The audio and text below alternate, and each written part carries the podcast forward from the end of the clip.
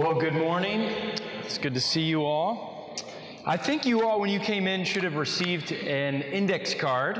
Uh, I want you to pull that out. I'm going to have you interact with something here uh, very briefly. You're not going to turn this in, this is just for you.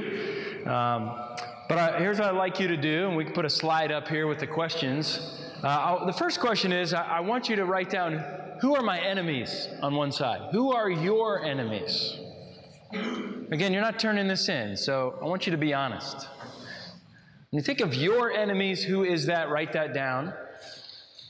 There may be one, there may be 50. I don't know. Maybe they don't fit on your card. But I want you to write them down. And then, uh, as you write that down, the second question is I want you to think through the teaching on the other side on the flip side, where you get a chance to write down what sort of questions or thoughts, insights do you have from the teaching? Because at the end, what we're going to do is have an opportunity to interact as we've done from time to time to allow you to speak. Yes, I want you to talk and we're going to interact. Where are you connecting some dots? Where are you noticing this story that we're going to look at in your own life making sense? Or maybe it doesn't make sense and there's confusion. So, again, who are your enemies? And on the other side, I want you to write throughout uh, of the time uh, your thoughts on this. Just as uh, by way of review, in, in the last gathering, we kicked off our series on the book of Jonah. And I know our house churches, if you were in house church, you read the book of Jonah together. We're going to continue to do that in our house churches as well. Uh, we're hearing great feedback from you all. I love the emails and the texts, and even a, a few people this morning pulled me aside and said, Hey, I noticed this in Jonah I'd never seen before. Have you thought about that? So I love the way we as a church are wrestling with this idea of, store, of, of the story of Jonah. Now, remember, Jonah, as we said in our gathering two weeks ago, Jonah is not a story about a great big fish. It is a story about Jonah and a great big God. And that's the important thing that we want to make sure runs through the entire teaching when we're together. And again, the greatest irony, and the book is filled with irony, is that everyone and everything in the whole book of Jonah changes except one, and that's Jonah himself. Now, on a few different occasions in the Gospels, Jesus talks about Jonah. Have you noticed that? If you've read the words of Jesus, Jesus on occasion refers to the story of Jonah. What's that all about? Why in the world is Jesus caring about Jonah so much? Well, there are several parallels I want to make sure you keep in the forefront of your minds as we think about this story that we're looking at. Jonah was a prophet from a few miles away from Nazareth. Uh, I don't know if you know of anybody else who was a prophet from the town of Nazareth. Uh, he was on a boat, a storm, he's sleeping, and because of his actions, the, it calms the storm down. Jonah thought he was dead in the pit, in the depths, but three days later, his life was restored and brought back again, and great things happened. When Jesus went down into the water, he comes back out during his baptism, and it says it's like a dove descended upon him. What does Jonah mean? Dove right? There's all these parallels and connections that we need to see here. When Jesus is asked about a sign, they said, Give us a sign. And he said, You already have a sign. It's the sign of Jonah. In many ways, Jesus is actually living out the story of Jonah again, but in a bigger and more redemptive way. So, again, chapter one, the review Jonah, from the beginning of the story, he gets a word from God. Uh, he goes to Nineveh, uh, and, and God says, I want you to preach against it. He says no. He boards a ship for Tarshish, which, as we just heard about, uh, is in southern Spain. A great storm comes. The pagan sailors repent. They trust God. Jonah remains stubborn and he says, Throw me overboard. This is what I deserve. He's thrown overboard. The sea is calmed. And the great fish, not a whale, the great fish swallows him. And God says to the great fish, Swallow, don't chew. And the fish is obedient. Okay, Lord. And notice the irony even the great fish is obedient. Now, with that as the review of chapter 1, I want to encourage you with your Bibles out. Uh, we're going to look at Jonah's, Jonah chapters 2 and 3. They're short enough, we're going to look at both of them. And uh, as we turn to Jonah chapter 2, I've asked Leah Brecker if she would come and she would read uh, Jonah 2 for us. Jonah 2. From inside the fish, Jonah prayed to the Lord his God. He said, In my distress I called to the Lord, and he answered me. From deep in the realm of the dead, I called for help, and you listened to my cry. You hurled me into the depths, into the very heart of the seas, and the currents swirled around me. All your waves and breakers swept over me.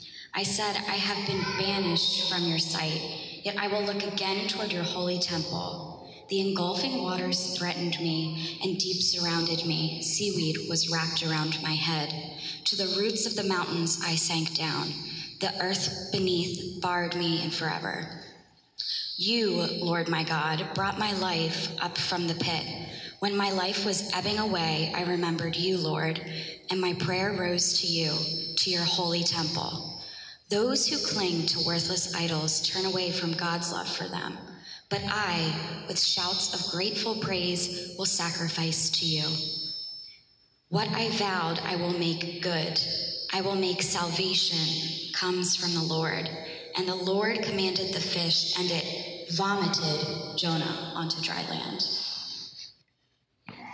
Now, some of you might be thinking, are you asking me to believe that a human being was swallowed by a fish and didn't just survive a few hours, but survived for three days and then was vomited back out and was still alive?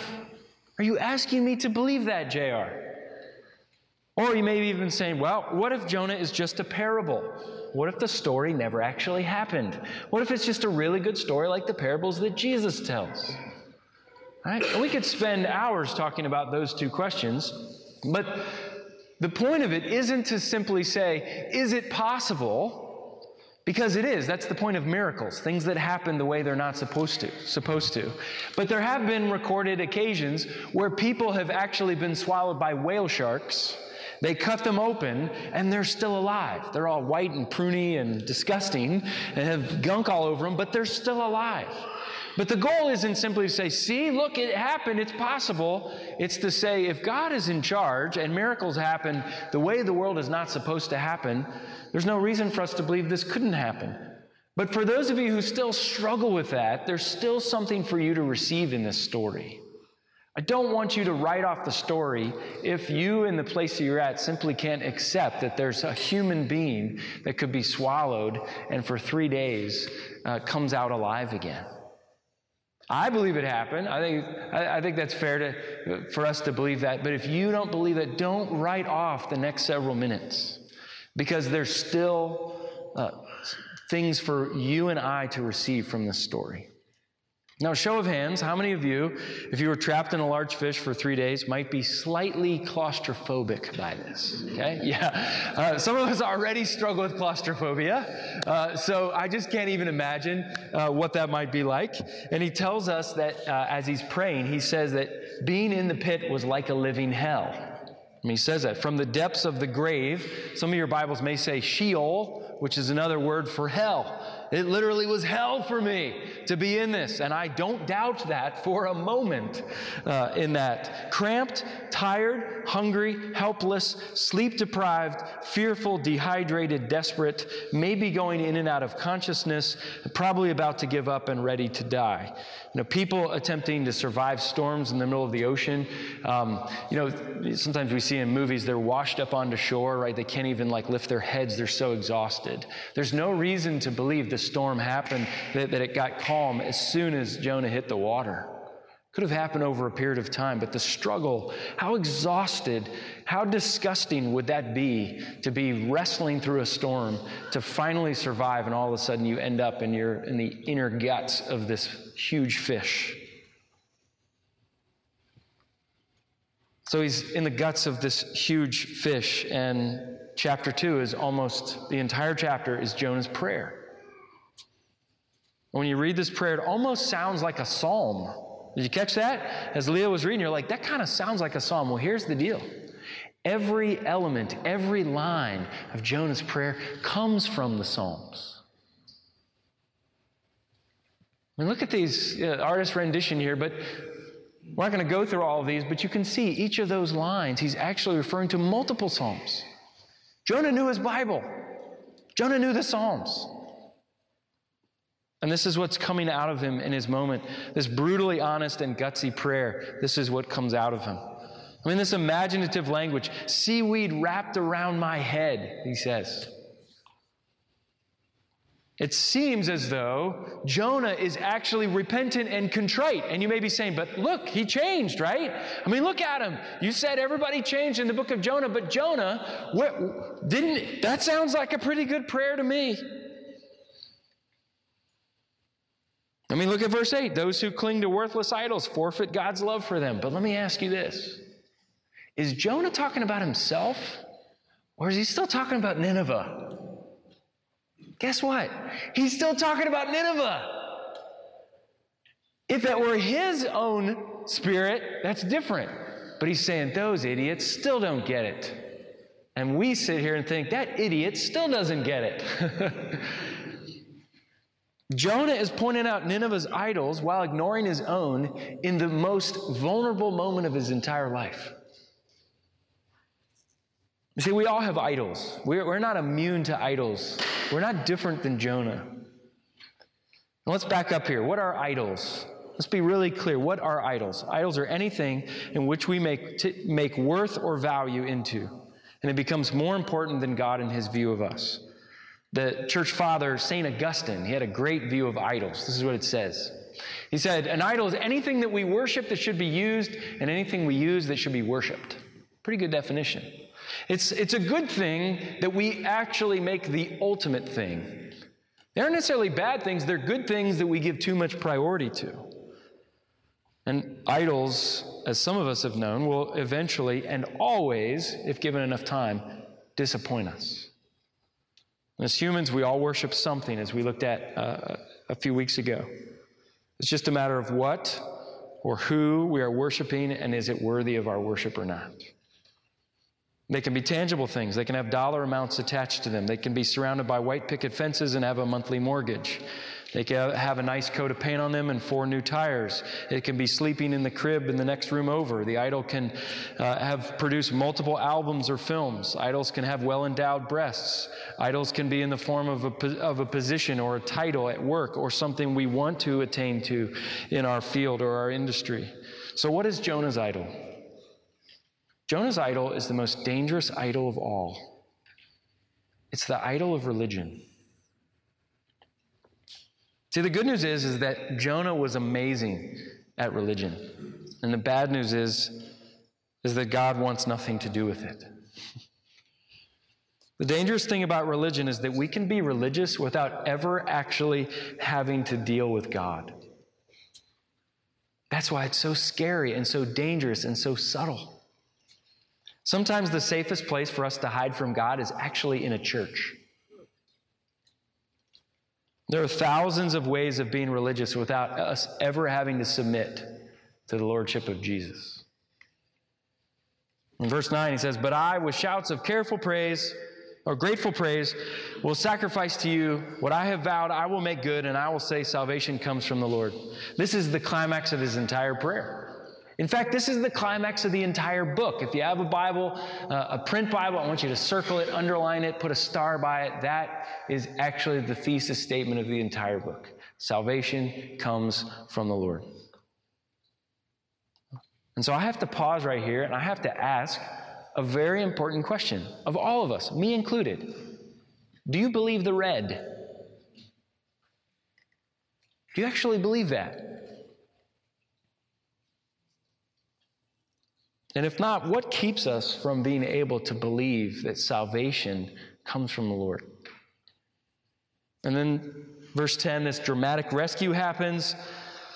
On the third day, a great fish you know, vomited. I love that Leah emphasized vomited, right? Isn't it fun to have vomit in a sermon, you know? Vomited Jonah onto dry land. I mean, it sounds like middle schoolers, right? Poop and farts and vomits, right? I mean, this is like straight out of middle school, you know? Uh, I don't know about you. Um, I, I, I can change any diaper. When our kids were little, I could change any diaper. But there was something about when our kids would throw up, I just could not handle it.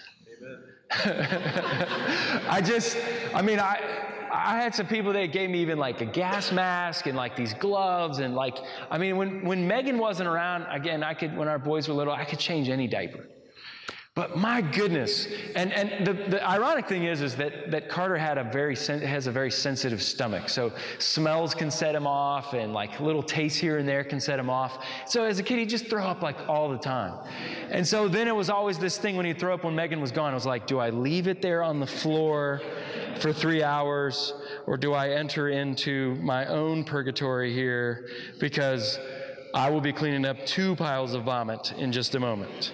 And I just, I don't know what it was. I just vomited every time I had to clean up vomit. And I just I love asking that question which is worse, vomiting or cleaning up someone's vomit? Well, for me, it's two, you know? And so I just, when I, when I hear this story, fortunately, I don't throw up, but like Jonah, I just want you to feel this story because VBS has hijacked this from the reality of what's actually happening. Okay? Jonah is covered in fish vomit. I would be vomiting, okay, many times if this were me. Jonah does not end up on the shore as a victorious prophet wearing glory. He ends up a ridiculous prophet wearing vomit. Shrimp, shrimp cocktail and tuna tartar, just rotting fish and exhausted and pathetic on the shore.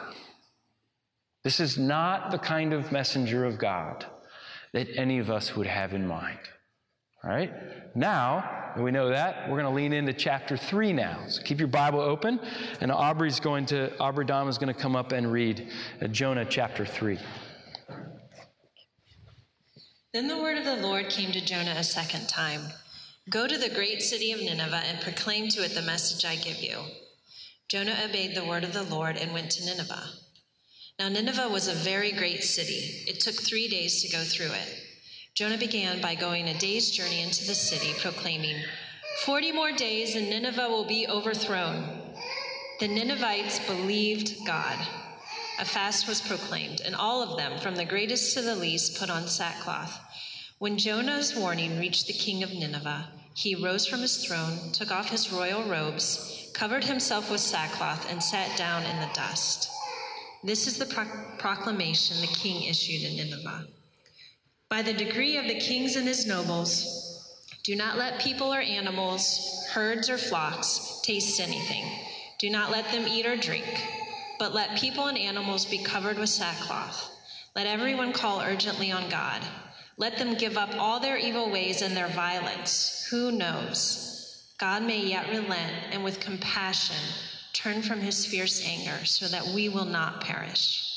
When God saw what they did and how they turned from their evil ways, he relented and did not bring on them the destruction he had threatened.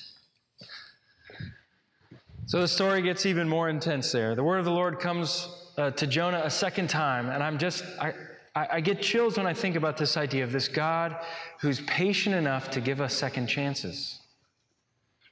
Who, after all of this, says, Jonah, I've got still have something for you. I still can use you. You haven't been disqualified yet, and I still want to be able to use you if you're willing to be used. God is giving Jonah this second chance. This painstakingly patient God uses even his own messengers who are slow to get it. Now that I've got your attention, God says, I want you to go to that city, that great city of Nineveh and proclaim the message that I've given to you. And Jonah arrives in Nineveh obedient. And again, you may be thinking, wait, I thought you said he didn't change. He actually changed. He changed his mind. He did it. Isn't he where he should be?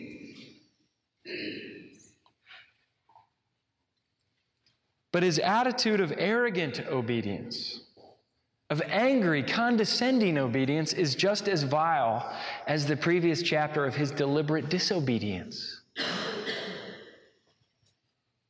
In the last gathering, we saw him and his adamant disobedience, but now we see this angry, arrogant obedience. And both times, Jonah fails. Resentful, angry, and arrogant obedience is not what pleases God. And oftentimes, doing the right thing the wrong way with the wrong motives becomes the wrong thing. He says, I'll be obedient to God. I'll tell those people to repent. Then, when they don't, I'll watch God burn the place to the ground and I'll enjoy doing it. I'll enjoy watching that. Because these people don't deserve God's grace. I know it, God knows it, and I'd love to watch that destruction. Sure, bring it on. I'll tell them. And the, and the writer tells us Again, how great and how big Nineveh was. That it takes three days for a person to walk from one end of Nineveh to the other shows just how huge this city was in the ancient world. Three straight days of walking from one end to the other. 120,000 people in this capital of Assyria. And this is his message in verse 4 40 days, and Nineveh will be overturned. I wonder if Jonah had this smug look on his face, this condescending tone in his voice, and a watchful eye to see these pagans reject the message of God, something that would have given him such great pleasure. Saying, 40 days and Nineveh will be overturned. And he's just waiting for the apathy. It takes three days, remember, to walk across the entire city. Jonah's on day one. And Jonah's worst nightmare comes true. Verse 5 The Ninevites believed God. Four little words that were so scandalous to Jonah. This is not the way it was supposed to go when he went to Nineveh. This is not how he planned it. They come to believe in God. He's not even halfway through the city, and they're repenting. This is like first ballot introduction into the Evangelist Hall of Fame status, okay? You're, you, you have said eight words. There's no hope in those words. You don't even want to give those words. And the entire city comes to faith in God.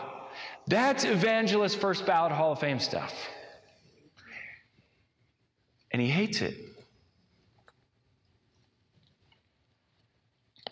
The largest mass conversion of Gentiles the world had ever seen up to that point, and Jonah doesn't want anything to do with it.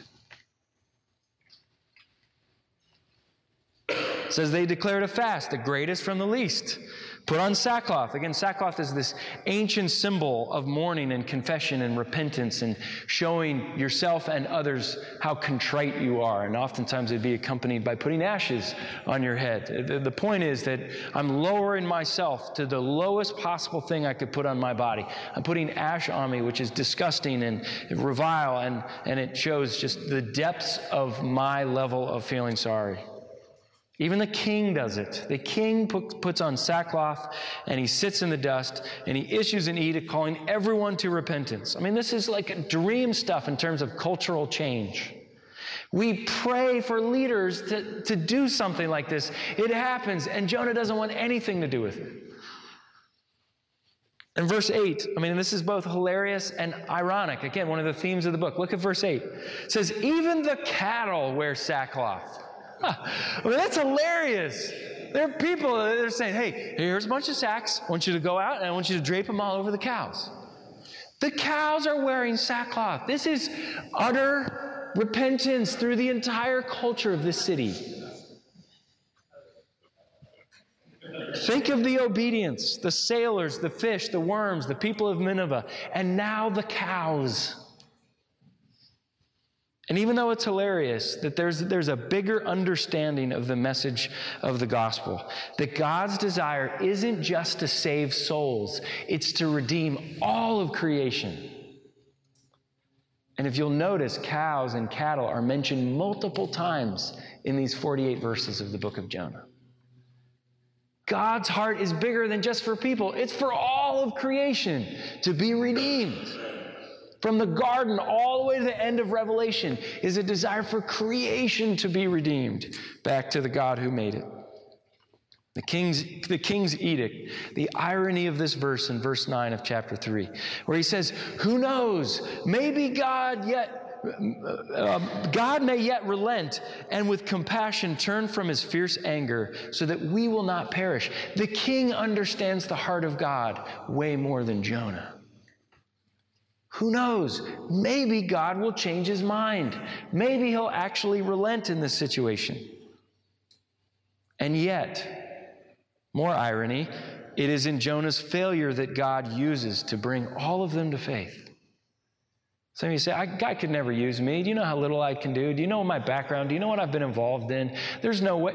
If God can use Jonah when he doesn't even want to be used, I think God can use you if you want to be used. So Jonah is a representation of Israel, too, of the nation of Israel. Think about it.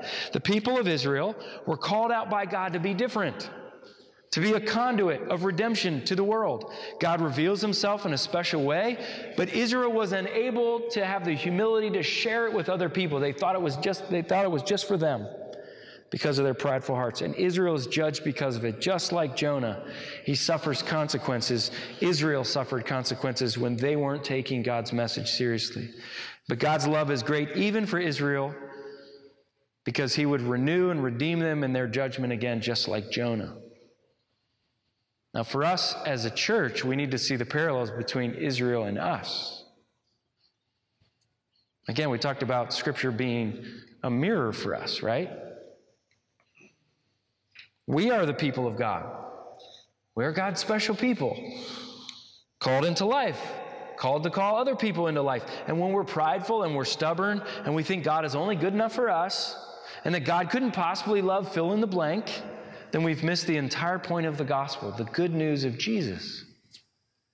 If at any moment I think, well, God must love me a little bit more, I'm sure this is just for me and my people, we've missed the whole point and we become Jonah. Everyone is wearing sackcloth in the whole city, including animals, except one man, the man of God. Grace is amazing, but it can be scandalous to the entire to the entitled and the spiritually arrogant. And that's why Jonah can't stand it. Because he's entitled. He's believing that God should have just special treatment for him. The VIP seats are reserved for people like Jonah in his mind. And God then becomes scandalously gracious in that situation. Now, we don't have time to unpack it totally here, but you will in your house church this week. But in Matthew chapter 20, Jesus tells a story that I can't get out of my mind because I see so many parallels between Jonah and what Jesus says in this parable. It's the parable of the vineyard workers. He says that when God is understood properly, it's like a landowner who goes out early in the morning to hire day laborers in his vineyard. At 9 a.m., he passes the marketplace. He sees some people doing nothing. He hires a, a man and uh, he agrees to pay him one denarius for his workday. That's the fair equivalent of one day of work. And he does the same thing at noon and at 3 p.m. He goes back to the marketplace and says, I need more hired hands. Can you come, come on? And they agree to pay them a fair wage at the end of the day. And he does the same thing at 5 p.m., going back to the marketplace. Right before quitting time, he hires someone else. And when the day is done, he gathers all the laborers together and he pays them, starting with the workers who work the least amount of time, the 5 p.m. employed, ending with the worker who ended uh, his day, it started at 9 a.m. and did the full workday. And the landowner, when the worker hired at 9 a.m. and who was involved in the backbreaking work under the scorching heat, he finally sees what's going on in front of him and he's totaling it up. Wait, hold on, that's the same amount. And he gets to me, and wait, you're only offering me the same amount as everybody else, even though I worked all day and those people worked less than I did? He begins to grumble. By the way, you know someone who grumbles, right? It's someone who feels they're entitled to something. You can't grumble without feeling entitled first. So this man at 9 a.m. is entitled. He begins to grumble. And the landowner replies with these questions. He says, Am I being unfair? Didn't I agree to pay you this? Didn't we talk about this this morning? I told you I'd give you this amount. I'm giving you this amount. What's the deal? I think it's a little snarky. He says, Take your money and go. Get out of here. You're done. Move on. He says, I have the right to pay my workers whatever I want to. And I paid you fairly, didn't I? He says, then he asks these two questions Is it against the law for me to do what I want with my own money? And then he asked the one that I still get goosebumps no matter how many times I read it. He said, Or are you envious because I'm generous? Could there be a better line that describes Jonah than that?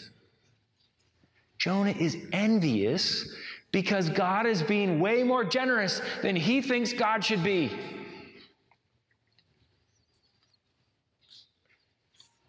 Jonah believes, as a good Israelite, he was hired at 9 a.m.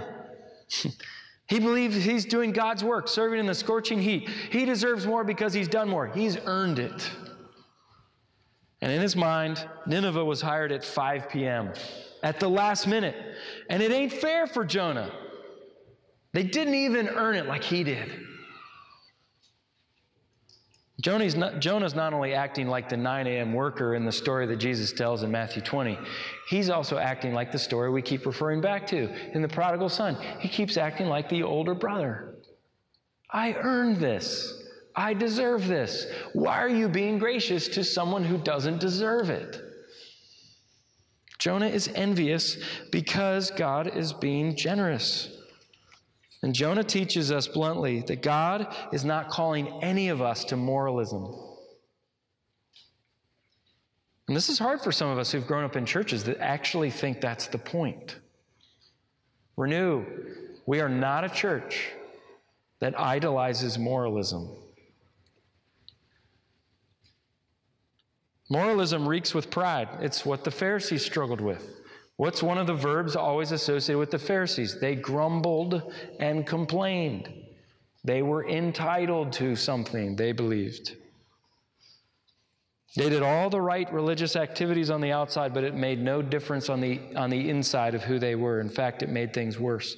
In chapter one, and this is really important, Renew, we've got to grasp this in chapters two and three. In chapter one of Jonah, Jonah was irreligious, he rebelled against God. But in chapters 2 and 3, Jonah was religious. He thought God owed him. Irreligion says, I don't need God. I can live my life on my own terms. I don't need him. But religion says, God must love me more than others just because of how good I am. God needs me. Religion is everywhere, even if it's subtle. And it comes out in things that we may not say, but we will feel like God must love me just a little bit more because I prayed a little bit longer this week. God must love me a little bit less this week because I said those few words or I looked at that website. Isn't God so lucky to have me on the team? At least I'm not as bad as that person. God could never fully love me because of the things I've done. I'm sure God loves me because of the things I've done. You see how this creeps into our lives?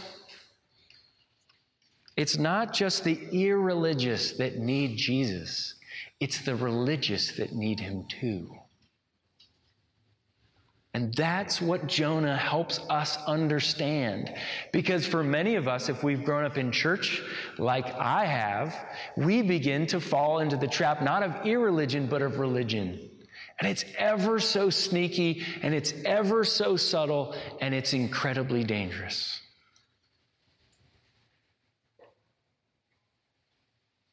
Because both irreligion and religion are enemies of the gospel.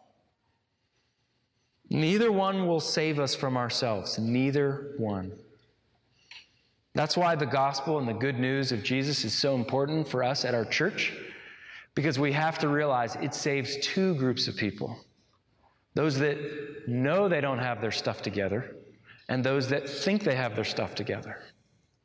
And we've got to be people who are willing to come to grips with the fact that the moment we say, Well, look at how good I am, is the very moment we actually need the gospel more than any other time in our lives. That's where repentance is needed. That's where we still have a growth. Uh, a, a, a growth period of time in our lives to become more like Jesus and understand the scandalously gracious God. As Doug and Jeanette were talking earlier, God is a missionary God who wants all of creation to experience the saving, forgiving, redeeming work of Jesus Christ, and that includes us. And that's why we say, as Doug said, we are missionaries cleverly disguised as good neighbors. But we can never be that until we understand the scandalously gracious character of this missionary God. I love this book of Jonah and I hate it because every time it rips me open in my heart in some new way. Again, we've said that scripture is both a window and a mirror. So let me summarize chapters 2 and 3 of Jonah. Here's the window Jonah is jolted by the reality of a scandalously gracious God, and he's angry about it because it's not who he thinks God should be. But the mirror is we need to be jolted by the reality of a scandalously gracious God, and at times repent of our anger because it's not who we think God should be either. So you'll have to come back to the next gathering in two weeks and hear more. But I'll tip my hand and say this. I actually believe that Jonah 4 is even more dramatic than the first three chapters. So I want to encourage you don't, don't miss that and lean in with your house church. But I want you to go back to your index cards. Now, maybe as you're hearing this, and you don't have to share your enemies, but maybe you're recognizing through this, maybe there are a few more enemies now than when you first wrote them down. Maybe some came to mind during the time. But I want to allow a couple minutes for the other side of the card of what are those questions or those thoughts? Where was their clarity? How are you processing this? What do we need to process as a church? And so we're going to uh, have these questions up here, and uh, I'll repeat what you say just to make sure that we all hear it. But uh, I, want to, what did you write down? What came to mind? What are you still wrestling with? Are there connections made? Just stand up and say it loud, and I'll repeat it as well. So go ahead and stand up. Go ahead and stand up. I was just going to say, I want to hear more about Jonah's obedience. Huh? Jonah's obedience. In what way? Um, I'm still focused on the fish. Still focus on the fish? Yeah. Huh? So you want to you want to understand and unpack a little bit more about obedience. Yeah. Yeah. Because I often wonder about that in my own life. What does it mean to be obedient? Yeah, yeah, great. I think when it comes to obedience, when we try to say what honors God's heart, how do we know what obedience, when it's good and when it's unhealthy, is always back to the question of what's my motive? What is my motive? Remember, the older son in the prodigal son story was completely obedient.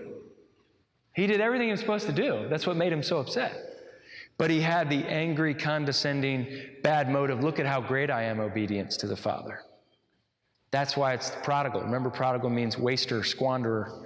He squandered the love of his father that was right under his own house. He's the prodigal, not the younger one, right? So if I'm able to then be obedient to God to say, God, because of how great you are, because of how painstakingly patient you are, scandalously gracious you are, I want to serve you. I want to be obedient. And I'm going to need you, God, to help me be more obedient. But if it's out of, well, I'm doing it because I'm supposed to do it, legalism, or I'm doing it because look at how great I am, moralism, arrogance, that's the very thing. The Pharisees, by the way, I, you know, I, have shared this story before when I lived in Israel about the Pharisee brothers from Canada, Dov and Moshe, who became good friends. and ran a shop that I would visit regularly. You will never find a more moral person in your life than Dov and Moshe. They are the most amazing people I've ever met. It makes me wonder. I know everyone sins, but if there's ever a question I've ever wondered is did Dov and Moshe have they ever sinned? I mean, their life is perfect, at least as they describe it to me, and what they do and how they interact with. The Pharisees in the first century, when Jesus is interacting with them, there would be nothing that we could throw stones at their character and say, yeah, but what about that? Nothing. They lived right. In fact, the rich young ruler comes to Jesus, right? And he says, What should I do to inherit the kingdom of God? What, there's, the, there's the problem, is the question. What should I do? How do I prove that I'm worthy of being saved? And Jesus is just setting him up. He says, Well, you know, keep, you know, keep the commands. He's like, Oh, I've kept everything since I was a child. He said, Since my bar mitzvah, when I was 12 and then became a man, since I covenanted with the bar mitzvah, I've not done anything wrong. Woo! Obedient. But Jesus says, You're missing the point. Go sell all of your stuff, give it to the poor, and follow me. Because he knew if the motive is built on the right things, that whole house would crumble, and it did. That makes sense at all on that in terms of obedience? What's my motive? Right? I want my kids to be obedient because dad says so. But I really want them to say, Dad loves me and trusts me, and even though I don't respect it and get it, I know He has my best interest in mind, so that's why I'll do it. So even in our parenting, this comes in. It's kind of scary because it's easier and more controlling for me to say, Dad said it, that's why you do it. But really, I want him to say, to be wise, I want to honor my dad. I know my dad wants to honor Jesus and other people. And so if dad says this, then I want to trust my dad. I don't do that very well all the time. Megan can tell you. I don't. I have a tendency to just say, do it because I told you. And that's where I still need redemption in my own parenting. So, anyway, yeah. Anybody else? Thanks, Ken. Yeah. Anybody else in terms of thoughts or questions or th- yeah, yeah, Lindsay, what stuck out to you? I had two questions before today, but I really um, was intrigued by how the Ninevites kind of just repented without expectation of Savior, say, uh, like, like God saving their city, and it wasn't until the king said, maybe God will see us and change his mind. And I, I feel like a lot of times, you know, we come to God and expect him to save us, and I wish we had more of that posture, of Huh. just repenting for the sake of repenting, not for the sake of Yeah. other things. Yeah, for like our benefits, right? Yeah. I mean, Nineveh's, yeah, just to repeat it for if you didn't hear it, uh, Lindsay was saying she hadn't noticed Nineveh's uh, repentance being so fully formed, even though they only had a few words, even before the king was fully convinced that God would change his mind. Just repentance for the sake of repentance. That's good. That's a great insight. Anybody else have that insight? Anybody else notice that? Or anybody else moved by Nineveh's response? Pretty amazing. So, yeah, great. Thanks, Lindsay. How about one or two more? Some of the thoughts that you had. How's this different than your VBS experience? what else? Yes, Leah, yes. Um, so different than VBS? Uh, well, with VBS, from what I remember, is after Jonah was vomited out, that was it. Huh? Yes, yes. That after that. It was like, this is a miracle. He lived in this whale for three days, and he's vomited out and still alive. Yeah, Done. Great. That's exactly right. My v- anybody's VBS teach you what happened after he's vomited? Wow, seriously? Oh, oh, oh, wow. I mean, maybe I just, and I think Joel, you and I were talking about this earlier, right? You like you said, I think Jonah ends at Jonah two ten or something for most people's understanding. We don't even know the last two chapters. That's why this book is so good. And sometimes the best passages to teach on are the vacation Bible school passages because we think we know it.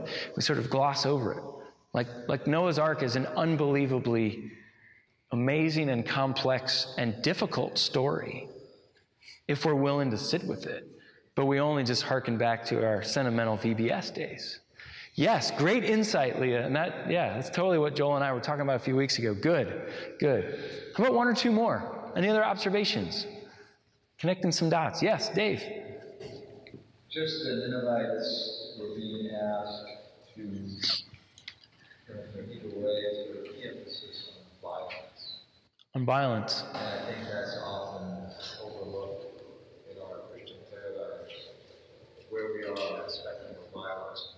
and how we Hmm. treat- treat our enemies that way. A question. Yeah. Our in the Christian culture, there's a pretty strong sense that there's a point at which I can kill them. Huh. Yeah. Yeah. Jesus, when it comes to violence, yeah, just a second, Michael. For those of you who didn't hear, just Nineveh and their violence and repentance in the midst of that. And what does it mean of us and our enemies and how we think we want to respond that way? I know we have some people with Anabaptist backgrounds that say, of course, yeah, we're not supposed to do that. Others of us may have grown up in places where maybe even churches have told us, well, if, they're our enemies, we just take them out. That's a hard thing because we just see this God, especially Jesus in the Sermon on the Mount, right? It's hard to rationalize violence against our enemies as we see in Scripture. Especially Jesus with his new redemptive message. You've heard it said, when someone's violent with you, you be violent back. He said, no, no, I got a whole new way of thinking in the kingdom. in the rule and the reign of God. When rule, the rule and the reign of God are present, the violence is not a part of our vocabulary. And that's hard because then we get all practical. What about if someone broke in my house? And what if someone bombed us? And to really wrestle with that. It's hard. So, yes, Michael, last one, Michael Phelps. What's that? You already. Okay, okay, yeah, yeah, good. All right, well, this is a good discussion. I want us to continue to keep doing this. We're going to pause right now from our discussion. I want you to pull your cards back out. Um, if you have those, again, you don't have to turn those in. This is just for you and your own growth. And, and you're going to have some opportunities in house church this week to lean in even more with Jonah. There's a lot from my notes, just for the sake of time, I cut out. Um, so I'm going to dump that all into the going further document given to your house church shepherds to talk about it more so we don't just lose it, um, but it's used there. So a lot of new content that you'll uh, get on this idea of, of Jonah chapter 2 and 3. But here's what I want us to do we're going to have a time of prayer. And I want you to look over the list that you made of your enemies. Because if we're followers of Jesus, Jesus said one of the things that we are called to do, one of the commands if we want to take being a follower of Jesus seriously, is to pray for our enemies.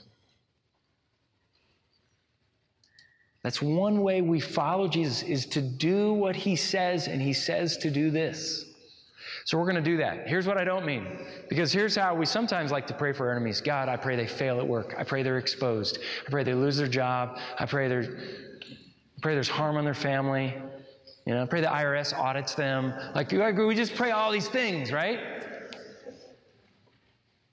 But Jesus actually tells us to pray in certain ways that scares us a little bit, that may even perturb us to the point of becoming the older brother in the prodigal son story or the 9 a.m. vineyard worker, where we pray things like, Lord, I pray that you would bless my boss's family. Lord, I pray for blessing on that country. I pray for that person who abused me. I pray for that person who has said this in that political party or this political party. I think one of the best things that we can do in a counter, to be countercultural for Jesus in our world is to humanize the other. And one of the ways we humanize the other is to pray for those people that we want, or maybe the world wants to have violence done to them. This is where Jonah goes from a really fun story to like, this is really hard. Because we get a chance to actually lean in and learn from Jonah and pray in this way. By the way, I mentioned this two weeks ago in terms of where Nineveh is, but I'm not sure I made the connection fully. Do you remember the old ruins of Nineveh, which you can visit today if you can get in the country, is in Iraq. It's across the river from Mosul, Iraq. And if you know anything about ISIS, you know that one of the hubs of ISIS is Mosul, Iraq. Maybe some of you wrote down ISIS. Guess what?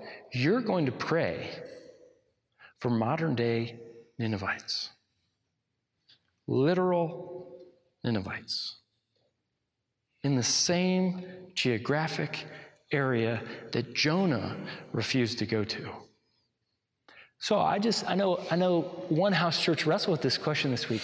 If God called you to go to Mosul, Iraq, and to be a missionary to ISIS, would you go or not? Be careful. Be careful how you answer. Because we might be reading your autobiography. Could God actually love ISIS enough to send you to go talk about Jesus to them? Or would you say, I'm out? Bomb those idiots. See where this gets a little real? You see how quiet the room is now? There's a reason. Because we're taking Jonah out of VBS and putting it in 2016. This is hard. This is hard. And it's supposed to be hard. Because when we do hard things, that's when significant things happen. So I'm going to stop talking. I'm really keyed up and passionate about this, so I'm going to stop talking. I'm just going to allow a few minutes for us to just pray. To pray blessing where there's been hurt, to pray for redemption where there's been pain. Maybe there's forgiveness that you need to extend to them, whoever they or them or those people might be. So do that for a few moments. And if you want to journal, if you want to write on your card, if you want to just pray silently, if you want to kneel, you can do that. And then I will I will pray for us.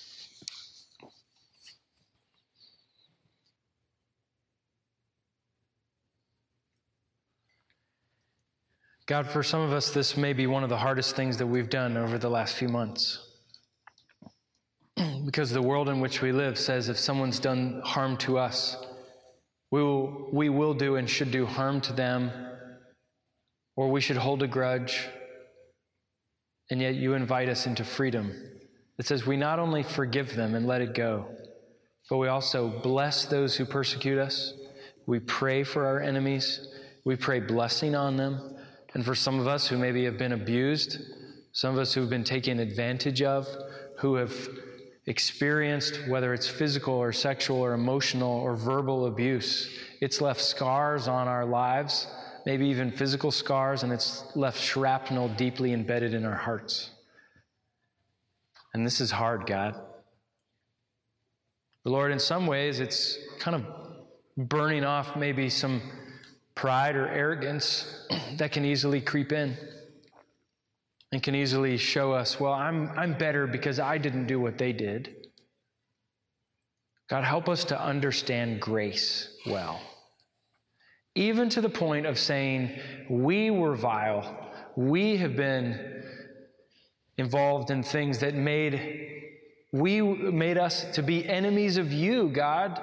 And you were gracious enough to love us, your enemies, in our sin, to actually befriend you. It wasn't our move, it was yours. We love because He first loved us. You loved us first in that. And Lord, if we keep it all to ourselves, we're doing nothing more than being a bucket because the grace that's flowed into us stays there. But as we've talked here many times, we're called to be a pipe that what flows into us flows out of us to other people. And so we who are enemies of you who've been made right, we want to actually take on that scandalously gracious character of our God and turn around and show grace to enemies that don't deserve it. Because we didn't deserve your grace either. God, I know there have been tears. I know there have been the voices inside of our heads during this time saying, they don't deserve it. They don't need it. I can't do this. I'm not ready for this. God, would you give us grace enough to be able to pray for our enemies, to forgive our enemies, to pray legitimate blessing on our enemies? And so, God, we really want you to hear our prayers and respond and do something in such a way that blesses our enemies, even if we have to grit our teeth. May we come to the point of smiling in gratitude because we realize we are like Jonah and we need grace from you. It's in the name of Jesus that we pray. Amen.